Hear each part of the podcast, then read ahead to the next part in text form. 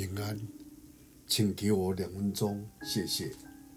在阿摩司书第九章十一节、十三节，到那日，我必建立大卫倒塌的帐幕，堵住其中的破口，把那破坏的建立起来，重新修造，像古时一样。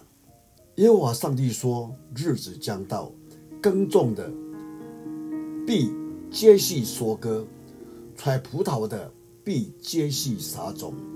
大山要滴下甘酒，小山都必牛奶。”在巴勒斯坦秋季将结束的时候，农夫要到田里撒种，因为冬天的雨决定了一年的丰收或失败的命运。这时候的田野土土壤，因为还保持着夏天的炎热，农夫就要流泪的撒种。到了冬天雨水不断地降落时，他们就要耕田，以肥沃的土壤埋下种子。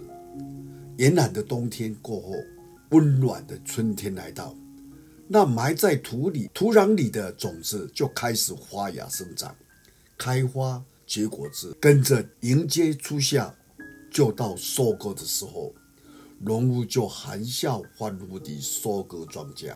撒种和收割的比喻是经历了艰苦而得到了欢呼的喜乐，因为撒种并非容易的事。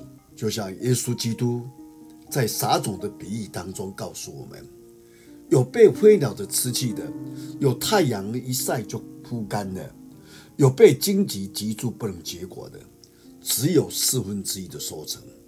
但是我们不要灰心，倘若落在好土里面，便有一百倍、六十倍或三十倍的收成。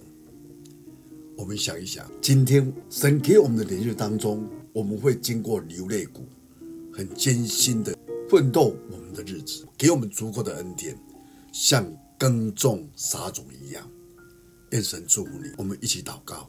主耶稣，我们感谢你，让我们借着你所讲的比喻，撒种的比喻，让我们知道，我们或有辛苦的时日，但主你也应许我们有欢呼的时刻，因为你应许我们，时候到了，那些破坏的必会重新的建造，因为神你的恩典在我们当中，我们感谢你。